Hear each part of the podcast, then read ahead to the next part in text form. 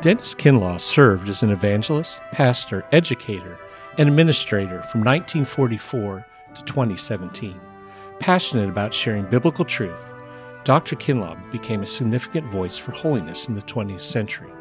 We hope you enjoy this message from Dr. Kinlaw.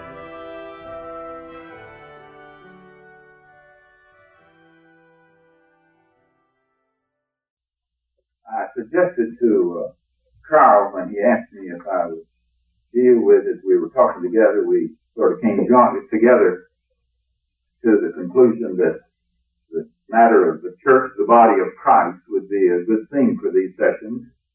And so uh, I suggested to him a book. And that book, which you have found out about, I don't know whether you have it or not, is Dietrich Bonhoeffer's Life Together. Uh, I read it a number of years ago and had let it slip into my memory. And uh, so when we, when I began thinking about this series, I began wondering what would be an appropriate text to use. And so I thought about this one and I went back, I went and bought me a new copy of it and sat down and read it through and felt very happy with it. And as I read it, one of the thoughts that came to me was I wish that I had really read this carefully when I was about 20 to 25 years of age because it represents a way of thinking that I do not find expressed in many places, or a way of thinking that many people really illustrate. I, uh, as I reread it this time, I thought he has a very different mind from most of ours. His uh, way of thinking. It's a biblical mind. And recently I read a quotation from a British Anglican who said that one of the things that has happened in our generation in the latter part of this century is that we still have some Christian institutions and we have a bit of the Christian ethic left, but we have very little of the Christian mind left, even in Christian circles. Now, I think there's some truth in that. And I think one of the reasons, one of the reasons I think there's some truth in that is the difficulty with which I found myself thinking some of Bonhoeffer's thoughts because I suspect that I reflect a good bit of the world of which I'm a part and a good bit of the world of which you're a part. And so I found myself having to go back and uh, reread and having to trace themes through the book to be sure that I was thinking what he was thinking when he wrote what he was writing. There's some fascinating concepts in it that I'd like to uh, deal with, and the, the second section is on the day with others. Uh, first is how you relate to the whole. The second is your day with others. The third section is on the day alone. He deals with us in community and he deals with us in solitude. And he says you're not ready to live in solitude until you are a part of a community. And you're not ready to be a part of a community until you, a constructive part of a community until you know how to live in, live in solitude too. And it's in the oscillation between those two that uh, life is supposed to be lived. He has a section on ministry, and uh, his uh, uh, he has a his closing section is on confession and communion. I was fascinated to find Protestants who believe in confession. Uh, I have not had a great deal of experience with uh, confession in the formal structural sense that we think about in the Roman Catholic tradition, but here he, a good Lutheran, is was a part of a community life, a community of which he was a part. Fascinating to hear him discuss it. And I suspect there are some priceless insights for us in terms of pastoral life and how we relate to people that God has given to us and how they relate to us in that. So I'd like to urge you to uh, read this. And if you haven't read it, to read it, uh, read a good chunk of it tonight. There are only about 100 and, oh, 112 pages of print in it, and it goes fairly quickly. But uh, as you read, see if you can think his thoughts. I thought I would take a minute and tell you a little about Dietrich Bonhoeffer in case you either don't know or you have forgotten some of these details. So if you know Bonhoeffer as well or better than I, you'd be patient with me a minute while I give you some material which you already are familiar with. Dietrich Bonhoeffer was born in 1906, so he is very much a part of the 20th century. He died on April the 9th in 1945. So you see, he was just 39 years of age when he died. Amazing. This little book was written, if I remember correctly, when he was about 33. Now, um, I was amazed at the maturity of his thought for what we think of, tend to think of, wait a minute, when you get my age, you tend to think of as a very young person. But uh, you will remember that he was a martyr for what he believed under Adolf Hitler. He uh, came from a rather prominent family, a gifted family, and I think that helped make what he had to say all the more significant. His father held the first chair of psychiatry in a German university so that he knew psychiatry when it was simply a, an initial beginning discipline. So he was in on the early stages of the development of psychiatry as a discipline. And his father was a professor of psychiatry. He uh, had neighbors that were people like Adolf Harnack. And when he walked to school in the morning, he'd walk to school with Adolf Harnack's kids. They were his friends. And there were other German uh, scholars of almost comparable stature that were in his circle of acquaintances. So he came from a very high level of society, uh, intellectually, culturally, and so forth. But as you read his work, you will find there's a magnificent simplicity of faith that runs all the way through what he has to say. He, uh, six years before he was imprisoned, which would have been when he was 33 years of age, before he was imprisoned, well, let's see, he was in 31 before he was in prison for two years. Six years before his imprisonment by the Gestapo, he wrote, When Christ calls a man, he bids him come and die. Now, he was 31 when he wrote that. And if you would check back, 31 from 1939 puts you in 1932 when the shape of things to come was not, not explicitly clear in Germany yet, unless there was a prophetic element in uh, Dietrich Bonhoeffer that isn't present in, in the most of us. But his concept of the call of Christ was, he said, when Christ calls a man or a woman, he bids that person come and die.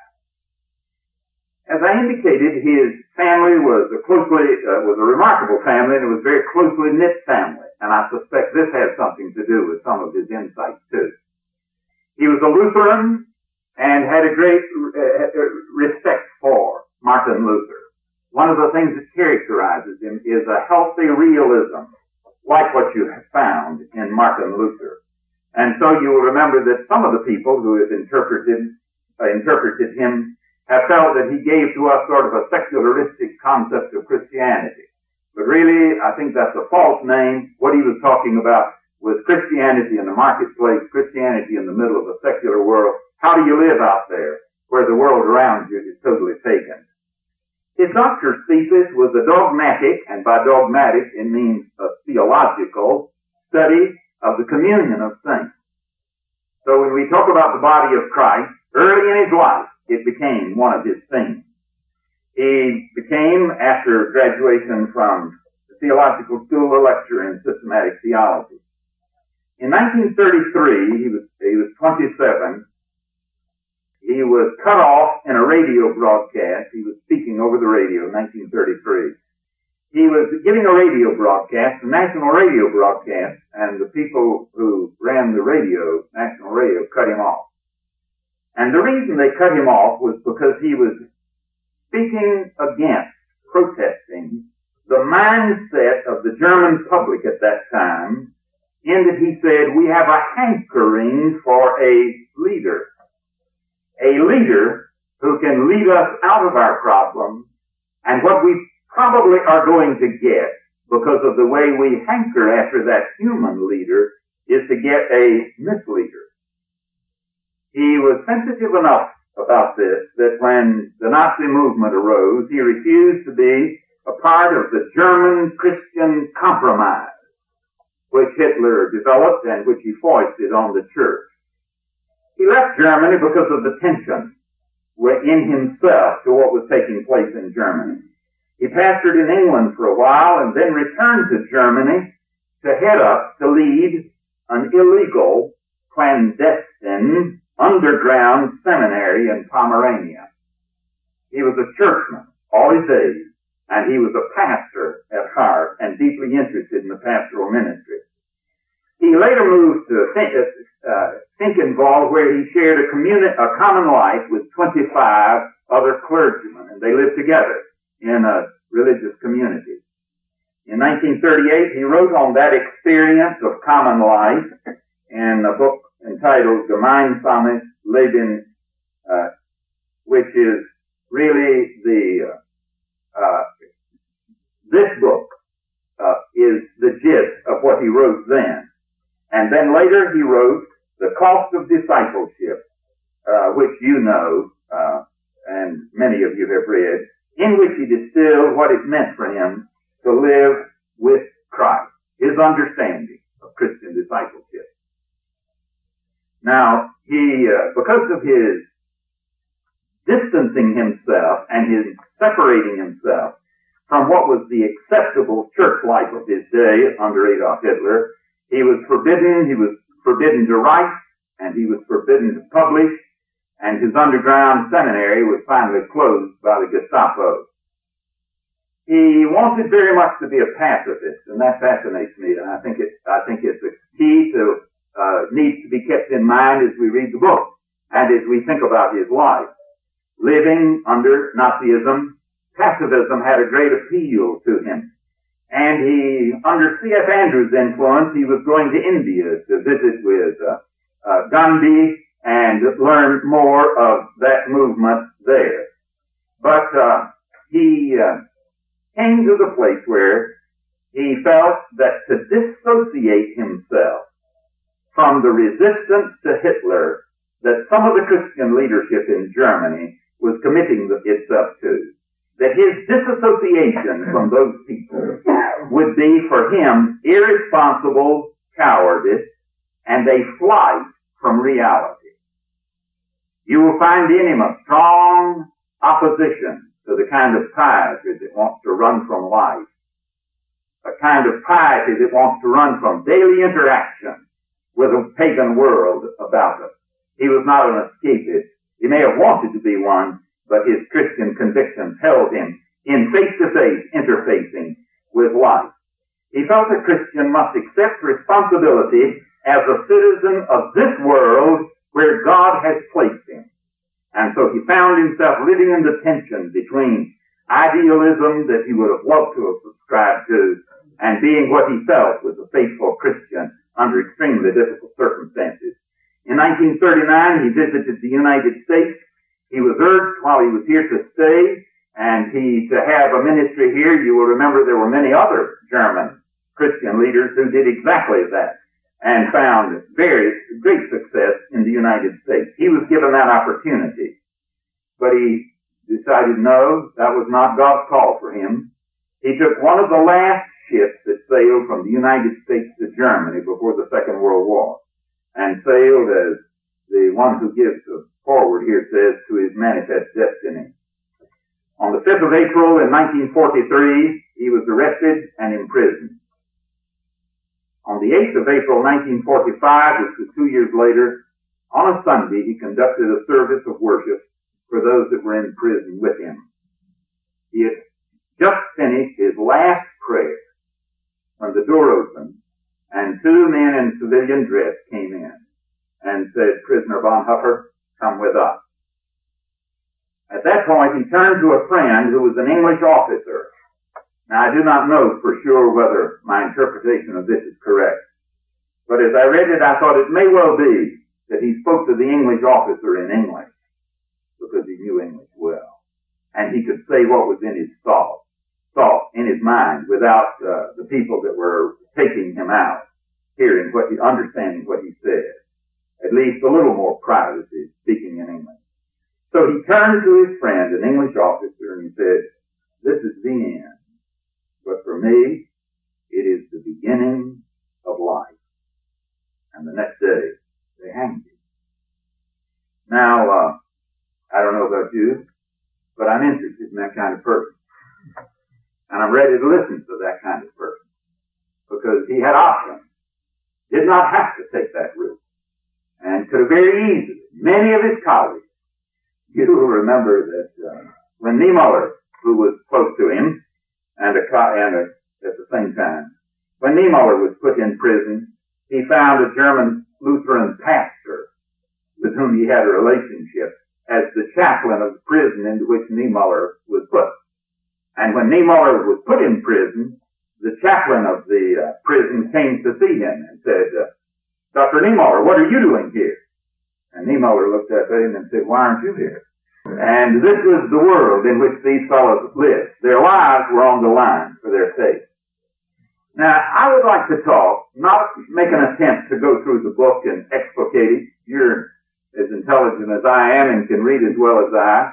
But uh, I'd like to talk about some of the basic concepts behind it that inform not only this book, but also that inform the church in its better moments. The church, when it is thinking biblically, when it has a Christian mind, the basic concepts that inform the mind of the church when it's the truest and enable it to think of these things and what it means when it thinks these things. You know, I remember I had a course at Princeton uh, years ago, Princeton Theological Seminary. It was a course that I had very little preparation for. And I was a master's student and I made a big fat C in that course.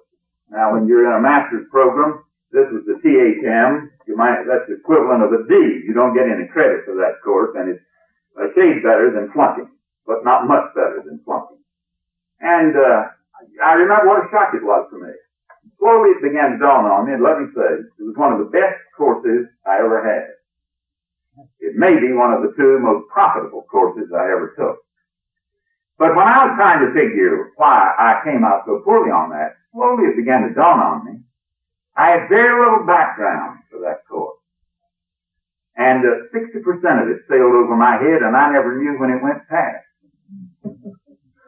Now I heard every word that was spoken, and I could have given you a dictionary definition of most of the words that were spoken. But the ideas that were inherent within and informing those phrases and sentences and paragraphs, I'd never thought. And so I heard the words, but I didn't think the ideas. And I got scored on that.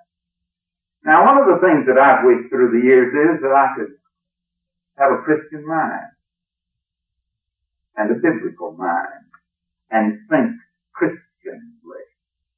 So I'd like to talk about some assumptions behind this kind of thing and some assumed concepts behind beneath our conversation and our preaching and our discussions of Zion, the city of our God, and of the body of Christ.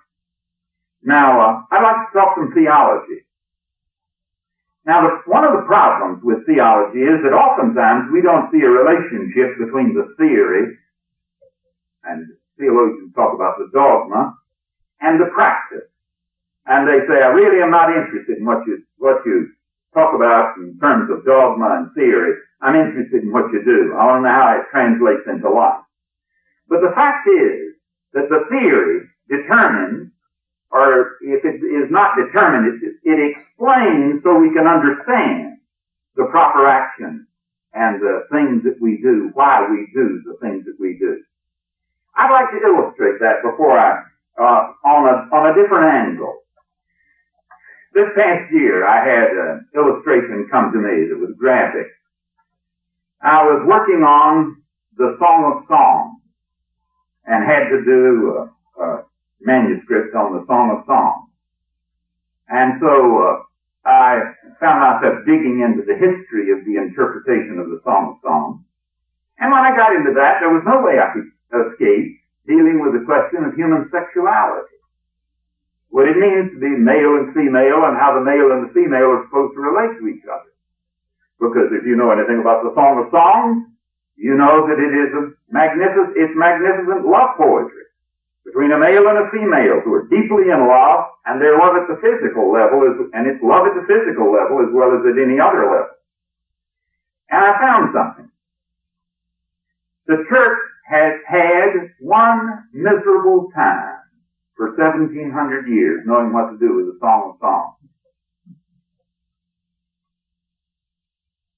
And what I consider its misinterpretation of the Song of Songs uh, became very clear and astoundingly uh, mistaken to me.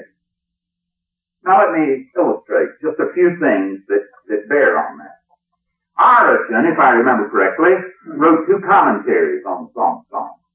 Origen lived about 200 AD, before and after. In his day, he was the most widely celebrated biblical scholar in the Christian world. Without talent, without equal.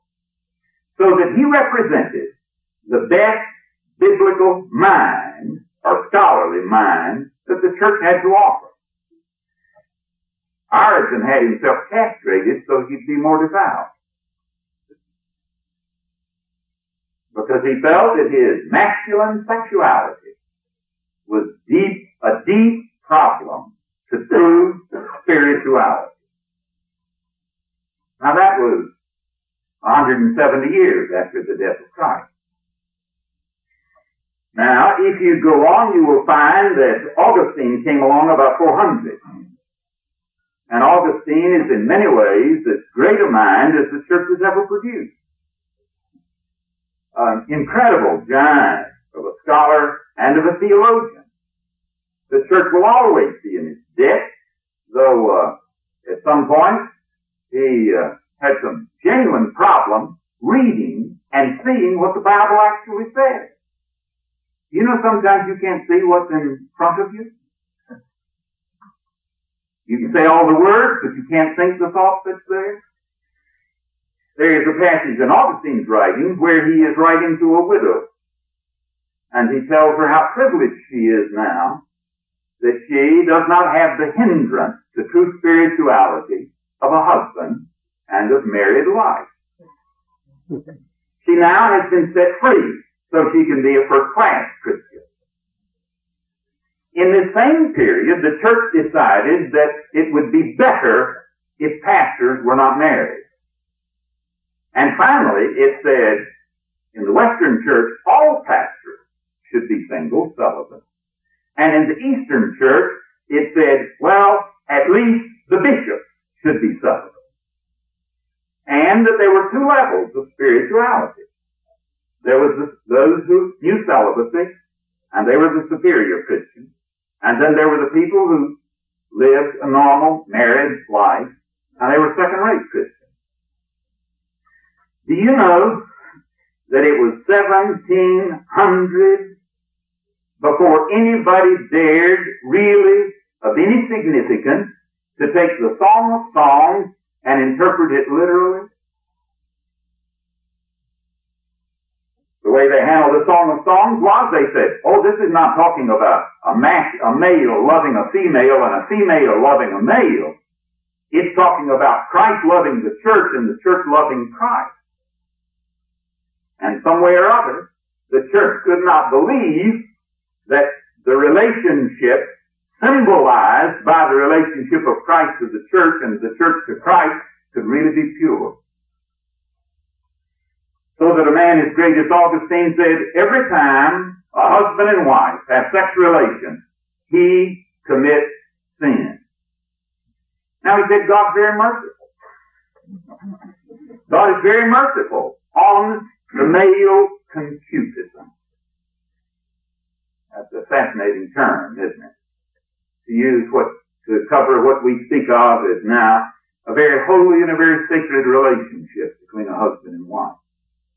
Now, why was, why could not the church think uh, differently than that? Its thinking was controlled, dominated by that. Roman church still understood celibate. Well, it's uh, fascinating to me that you have a difficult time getting the Bible to support that.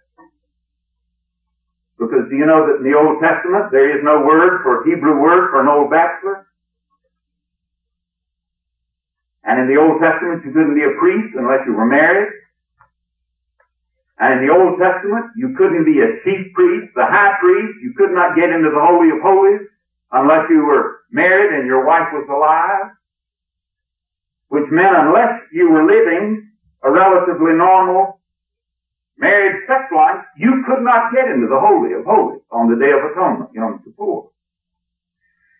And the mark of the covenant that a person belonged to God was circumcision. the point of union between a man and his wife. And in the Old Testament, Israel was looked upon as the bride of Yahweh. And idolatry was spoken of as adultery, which laid the groundwork for Paul in Ephesians, where he says, husband's supposed to love his wife the way Christ loved the church. And while half the church said uh, no priest should be married, and the other half said, well, maybe the priest, but certainly no bishop, the New Testament is very explicit that a bishop is to be the husband of one wife. The text is very clear. Now why did they have trouble thinking those thoughts? They had trouble thinking those thoughts because they lived in a Greek world. And you see, the common mind that a person had without even knowing he thought that way was that the flesh is evil. Plato illustrated it. Plato the best of the minds of the Greek world. And he said death, beautiful thing about death is you would be delivered from the body. And the concept of physical resurrection to a Greek mind was highly offensive. And so they had difficulty seeing what was right under their nose. And you know, when I got to the end of that study, you know what the question went through my head? If they had that much trouble seeing what was there, what about me? How much is there that I'm missing in this biblical text? And how much is there that I am interpreting in alien categories, categories that are not biblical, that are, that are not Christian, but that I picked up without ever knowing it from my world around me? I would question very much as whether it's possible for a person who's, who's born and bred on American TV to think 80% of the, of the concepts that are found in Scripture without some radical work being done on us. Now, uh, that's the reason I'm interested in uh, uh, some of these basic theological concepts. And the one I want to deal with first is in terms of the Trinity. Uh, that's a question that is getting some discussion today, but uh, I've come to believe that it is the uniquely Christian intellectual concept and a uniquely Christian intellectual doctrine or dogma. And that the concept of the body of Christ is intimately wedded to that doctrine of the Trinity. And that you will never fully understand the biblical doctrine of the body of Christ unless you understand the doctrine of the Trinity, the triune God. Now that involves three things that I want to mention. The first is, it involves the question as to what a person is. Now, uh, I think if you caught the average person and said, would you tell me what a person is, he'd look at you and he would think, that guy's lost his marbles. But I'd like to ask you what a person is. I dare you to try to find a good definition, an adequate definition of a person. You know, uh, we tend to think of a person as an individual. And the minute we equate a person with an individual, we are no longer capable of thinking from basic biblical thought. Now, a person may be an individual, but an individual, the term individual is not synonymous with a person. Uh, I hope I can illustrate that clearly enough that you will hear what I have to say. And I'd like uh, uh, in the course of our time together to have some time for questions and answers so that you can push me if you haven't heard what I said. Do you know where the term person came into Western language? Do you know the reason we have the term person use it the way we do? It came out of the Trinitarian discussions in the third century and the fourth century. When they were trying to decide who Jesus was. Do you know why the improvement in Augustine over Origen in his view of human sexuality? One of the reasons was they said that God took on human flesh. And if Jesus, you will remember the Nicene Creed and the Athanasian Creed, which said he was fully human. You know, true human and true, truly human and truly divine. Well, if he's the God man, it's interesting that God took on genitalia. And if God took on genitalia, you're going to have trouble saying that human sexuality is evil, or impure, or unclean. There may be unclean things we do with our humanity, but there is nothing unclean in the humanness because God assumed it. But now when God became a person among us, what does that mean? uh, that are summed up in a French uh, philosopher of the 16th century, who in many, many people feel is the father of modern thought. 400 years of human thought. His name was Rene Descartes. He wanted to know what you could be sure about. He wanted to get a point of departure that could not be challenged. He wanted one position that could not be challenged.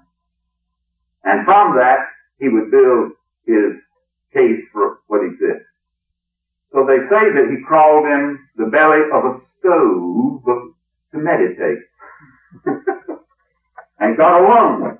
and there he came to that famous uh, saying, which uh, I think the Roman Catholics would pronounce with his Latin, cogito, cogito ergo sum. I think, therefore I am. He said, I exist. I'm sure of that. I have consciousness. I can't deny that. And so I will start with that. If I have consciousness, I must be. So he started with the individual in isolation. The philosopher in the belly of a stove. But let me ask you, is it really possible for you to ever to get an individual alone? I notice that every time I bump into one person, I know there's two more somewhere, or else there were two more somewhere. Persons don't come alone. Persons come in webs of relationships. And modern thought has been built on an individual in which you try to treat the individual alone. It's interesting the uh, way that word person developed.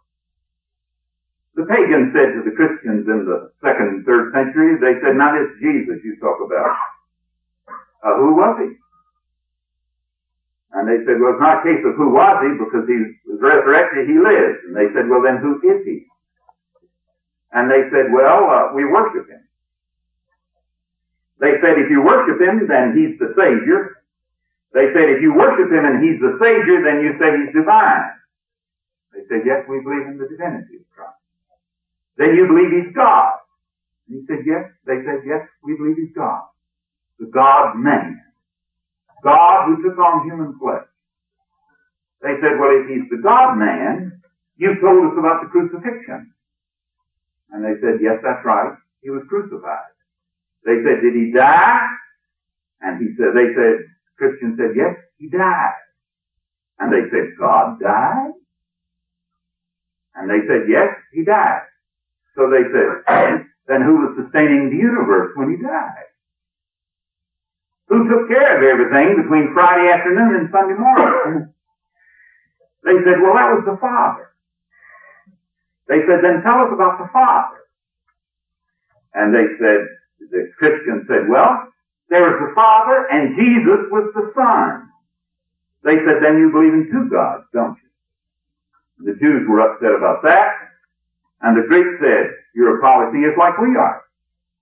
And they said, oh no, we don't believe in two gods. We believe in one God. And they said, then will you explain the relationship between the Father in heaven who sustained all, all things while he was, dying and uh, the Son that you say was divine? And so they say, yeah, that's a good question. you know, it's interesting. There are days when the church doesn't have an answer. And the fact that it doesn't have an answer may not mean that the pagans who ask the questions are right. Do you know there are days when a Christian can't answer the world's questions, and the world's wrong, and the Christian's right? So you take the third and fourth centuries of the Christian church, and the hottest question discussed was, who is Jesus? And what's his relationship to the Father? And they said, well, you see, there's three of them. There's the Father, and the Son, and the Holy Spirit. So they ran through all sorts of options. Like one of them was, well, you got the Father in the Old Testament, the Son in the Gospels, and the New Testament in the church, and the Holy Spirit in the church now. So you got one God, and He showed Himself in three manifestations. He said, no, no, no, no, can't be that way. Because then you don't have any answer for what happened between Friday afternoon and Sunday morning. Who was in control? So they said then, you got three gods. And they said, no, we don't have three gods. And they said, well, Tell us about this. So they began looking for language to explain it.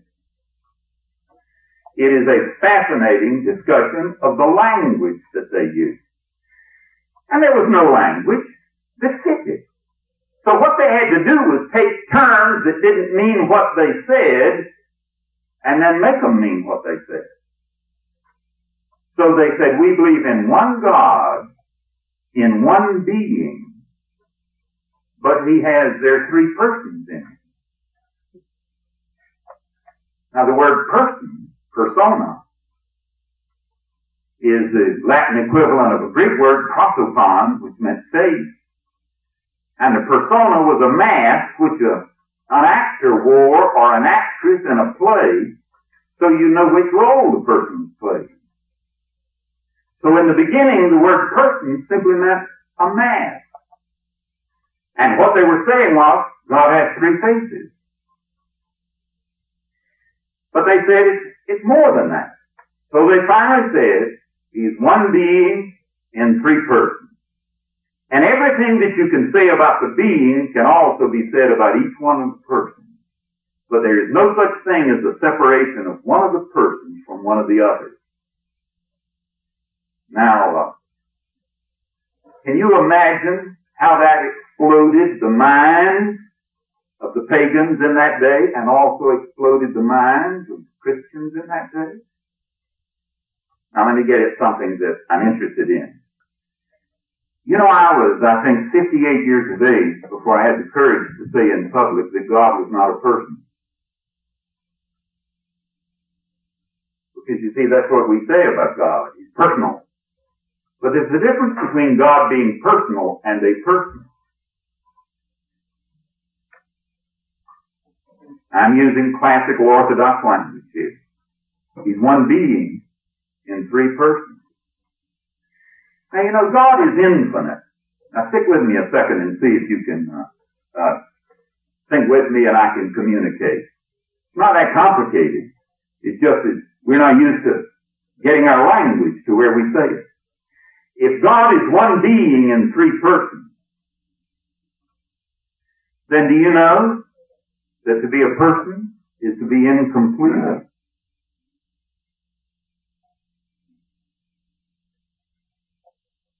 To be an individual is not. But to be a person is to be incomplete. And do you know that the church historically has said if you had a perfect person, he'd be incomplete or she'd be incomplete? And that if you had a divine person, he or she or he, she, whatever it is, would be incomplete. Because to be a person, by definition, is to be incomplete.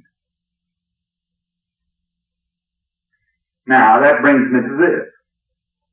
God is infinite. You and I are finite. God is complete and perfect, and you and I are imperfect. He is one God in three persons, and I'm one being. He's one being in three persons, I'm one being. That's where the individual comes from. And I'm one person. And in my personhood, I'm incomplete. Do you know that's basic to the notion of the body of Christ?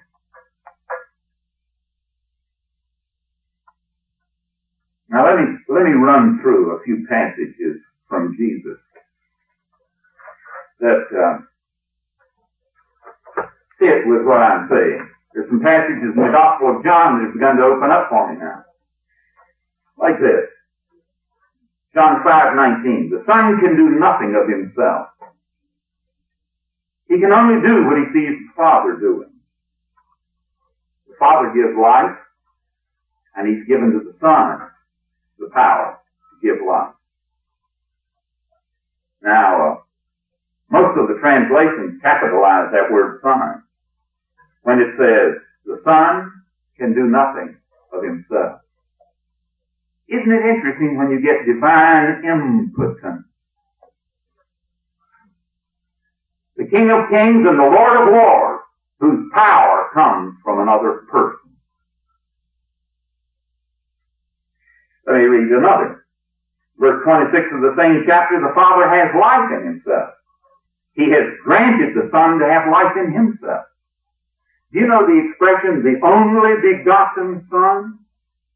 The expression, the only begotten Son, means that the Son gets his life from another and it's not within himself. His origin is outside of himself, and his sustenance is outside of himself. You know what modern thought wants to make of every person? Complete in himself, stand on his own feet, stand on her own feet, handle her own destiny, handle his own destiny, be self-contained. Let a person find himself or herself and be himself or be herself when to be a person means that that is an illusion. Do you know that every person is made for a web of relationships? And sin is the thing that breaks those relationships.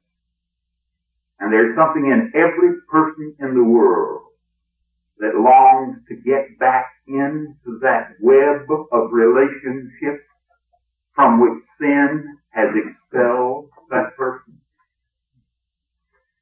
Now, if you don't think this is pertinent, let me give you an illustration. I have a friend who is an Australian.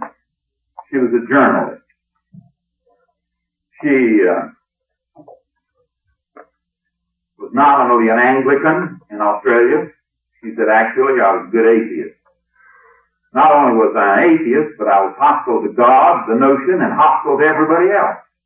He said I was a cauldron of hostility. She, as a journalist, one day had an assignment to write an article, a series of articles, on drug problems in Australia and drug treatment. This was for 16 newspapers, a syndicated column across Australia. So she said, I had to go to all the different drug treatment centers in Australia and find out what was taking place. She said, while I was in that process, she said, an American charismatic evangelist came to Australia for a crusade. She said one day he came into my office. His, uh, the person who brought him in was a quiet, little, unimpressive Australian preacher. And the Australian preacher introduced the American charismatic evangelist, and they wanted some publicity. And Mary told me, she said, he was so arrogant that he, his arrogance met my hostility, and she said, it was frightful.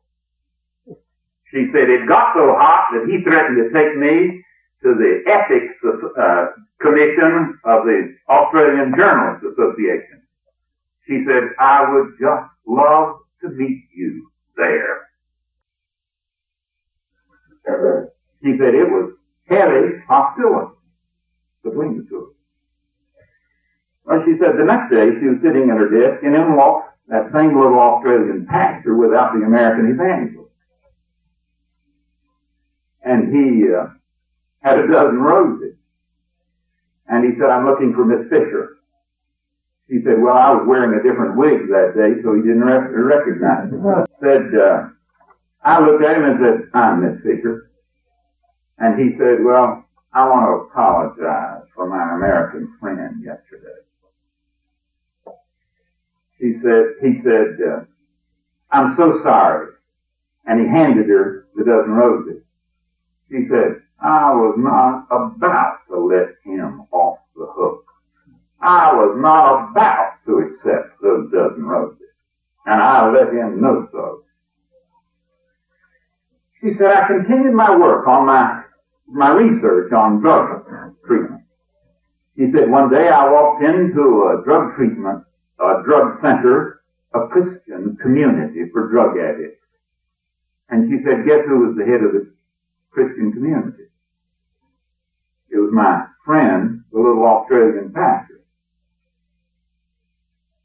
He said, uh, that threw me. But she said, I had an assignment, so I worked my way through it. He said, I made three visits to that community. He said, I came to my last visit.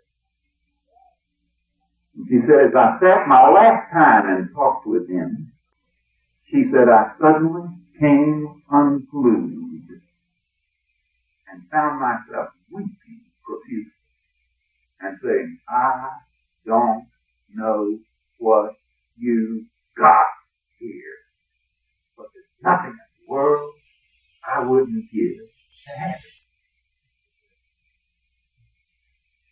And he looked back at her and said, well, you can have it. He said, how can that be? I'm an atheist. You said it was tied up with your religion. He said, inextricably. Uh-huh. And she said, well, how can I have it as an atheist? He said, that's no problem. Just tell him. She was genuinely converted. She heads up now, at the present moment, American InterVarsity Christian Fellowship, the ministry that has to do with overseas work, particularly work in China. She has spent five years, six years in mainland China, first as a university student, as a Christian, and then as a teacher in China. One of the great people that I've met in recent years, magnificent. But now here she is an atheist, loaded with hostility, and she meets people who are living together in a Christian community where every person is dependent on everybody else. And every person knows you'll never make it alone. They're not standing in their individualism, they're standing in their corporate life together, and it's their salvation. And what they experience out of weakness, she comes in and says, I'd give anything in the world if I could have it. That is the heart cry of a person. We are made for love. And you know what love is? God is love. And you know what God is love means? Not three individuals who've opted to like each other or even commit each other, commit themselves to each other. It's three persons who are not complete within themselves.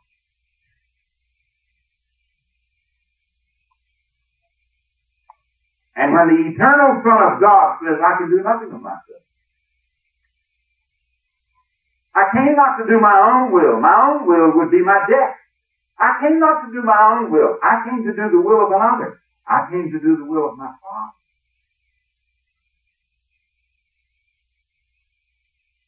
You know how counter to modern thought that is?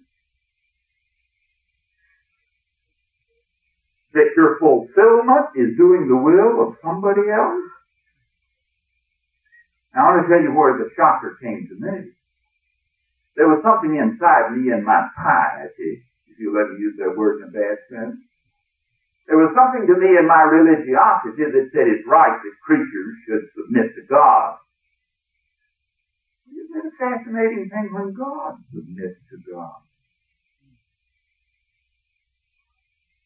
And when God asks me to submit to Him, He is not asking me to do one thing He hasn't done. Because you see, it is not submission that is demeaning. What it is saying is, my fulfillment is in somebody else. It's not this way. It's outside me. And my fulfillment is in you. And you know the other half of that? Your fulfillment's in me.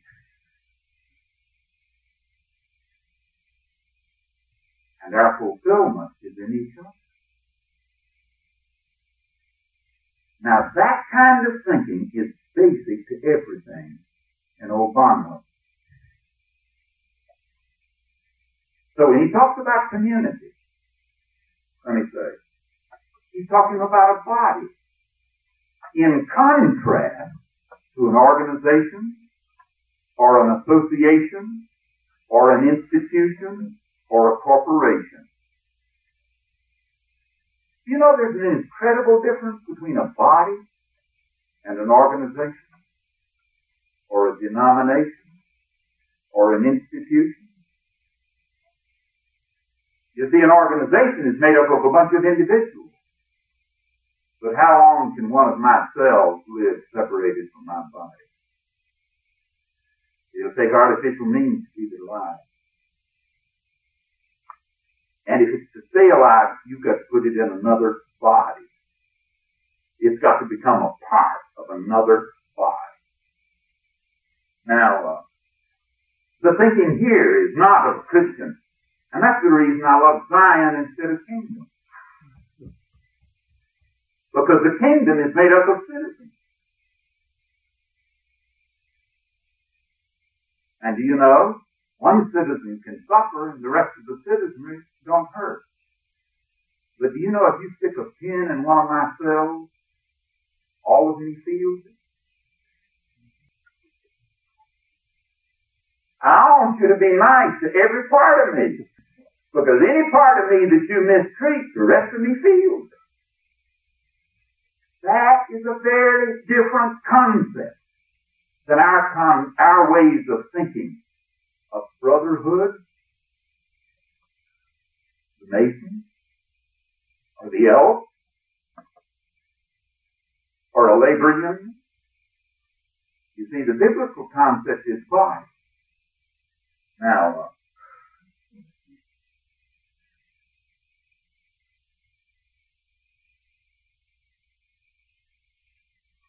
I'll come back to this, but let me drop this before we quit for a minute. It's become uh, very impressive to me and very beautiful to me. Matthew 10 40, Jesus says, Anybody that receives you gets me. And anybody that gets me gets my Father.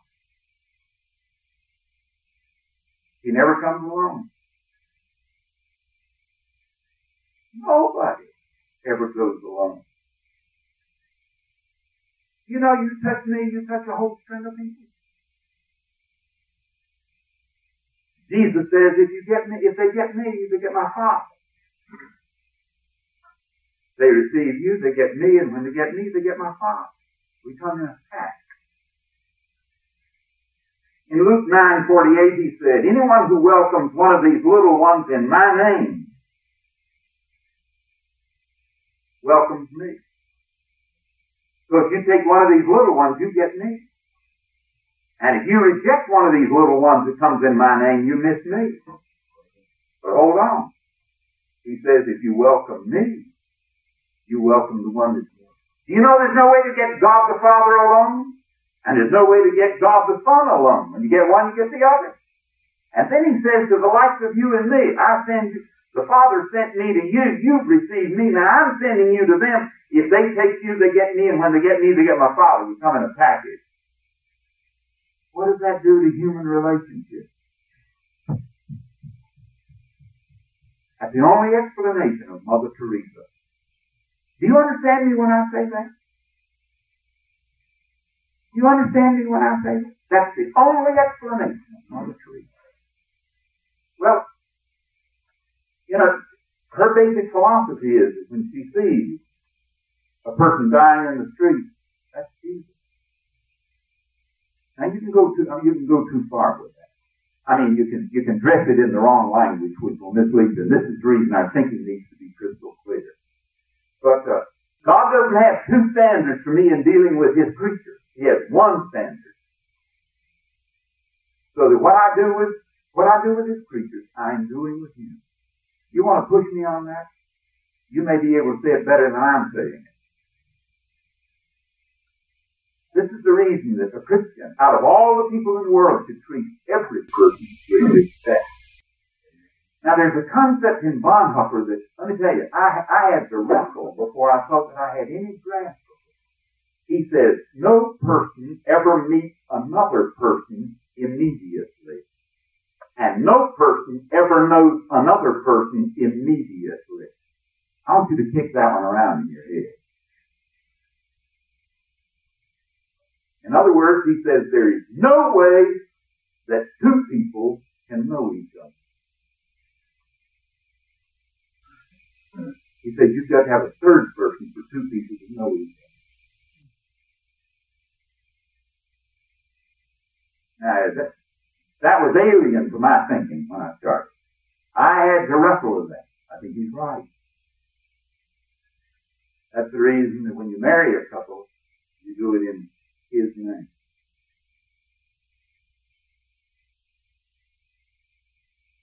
What he's saying is that no two people can know each other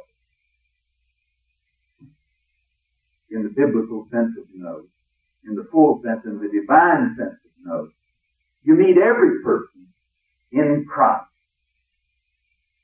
Now you meet every person in Christ if the other person is a Christian. But do you know you meet every person in Christ if the other person isn't Christian? Because when Christ died, when God created, He created all. And when He died, He died for all. And that person is the person for whom Christ died. Now I wish I knew how to say that. I want to say I'm only on the margin of what I'm talking about. And I'm talking over my head. Uh, so I want you to, I want you to talk back during these sessions. One who listens to you listens to me. And one who rejects you rejects me. Luke 10, 16.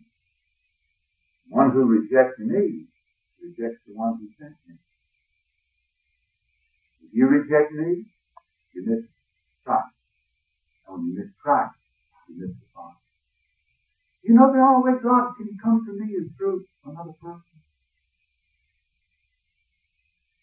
Only way He's got to get to me. Now I may not be saying that perfectly, but I'm not ready to back away from what I mean by what I'm trying to verbalize. So Jesus says, if a person listens to you, he'll hear me.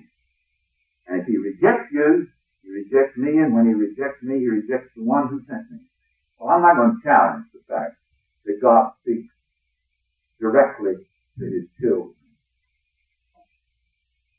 Because we're in daily communication with him. We know him. We know God through Christ.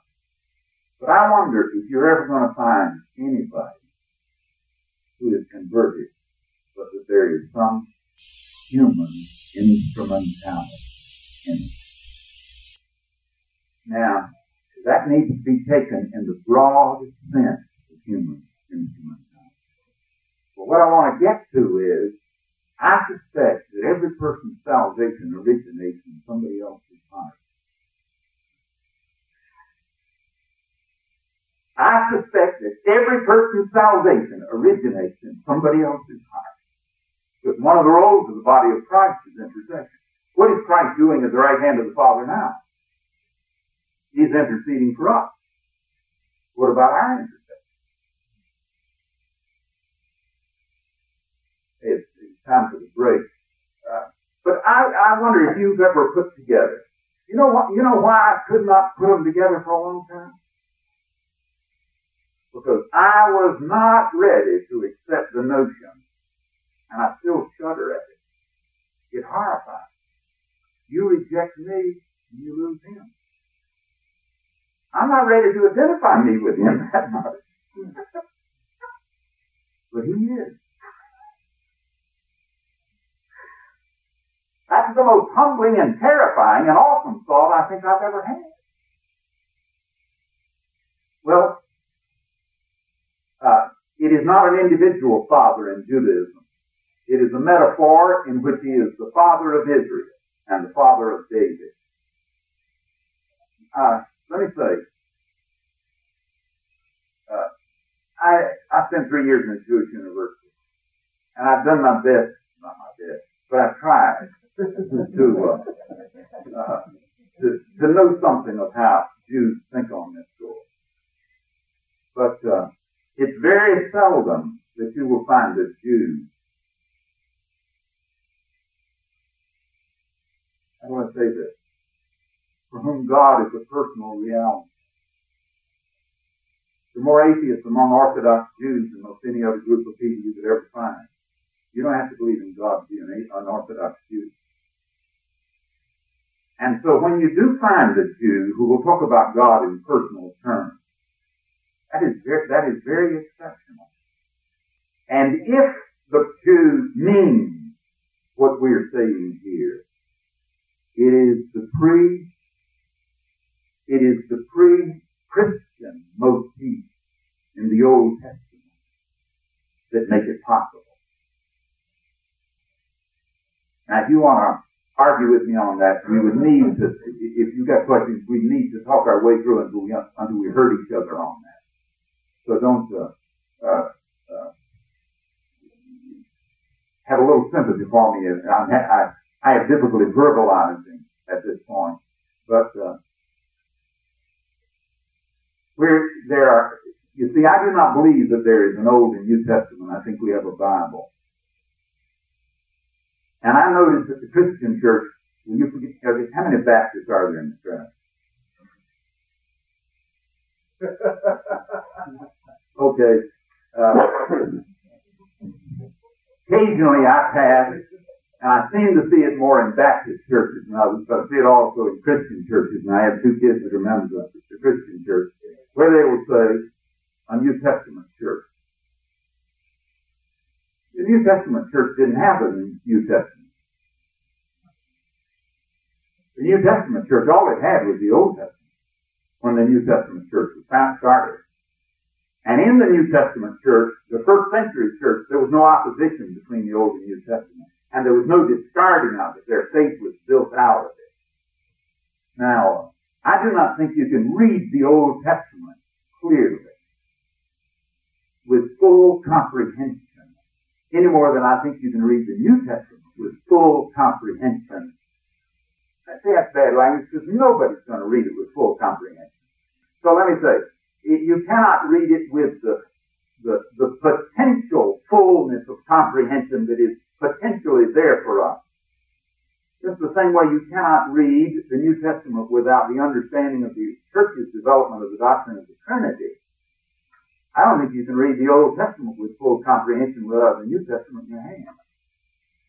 How many of you have uh, read or heard the testimony of C.S. Lewis's wife? Uh, she was an she was a Jewess, graduate of Hunter College in New York City, a communist, Marxist, back in the 30s. She was an editor of the People's Masses and was a vigorous uh, communist, dedicated communist.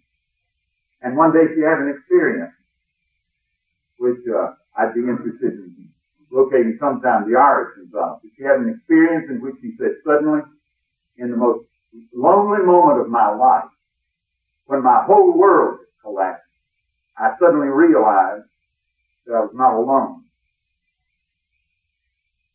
And she said it didn't fit my atheism, it didn't fit my communism, it didn't fit anything, but I knew there was another in my life. So I want to know who it was. So she said, I started vigorously reading Lenin. she right, uh, said I read everything of Lenin to try to find out about that person in my life, and there was nothing there. She said, then I returned to my Judaism. But she said it never came clear. One day somebody gave me a New Testament, and I found his name was Jesus.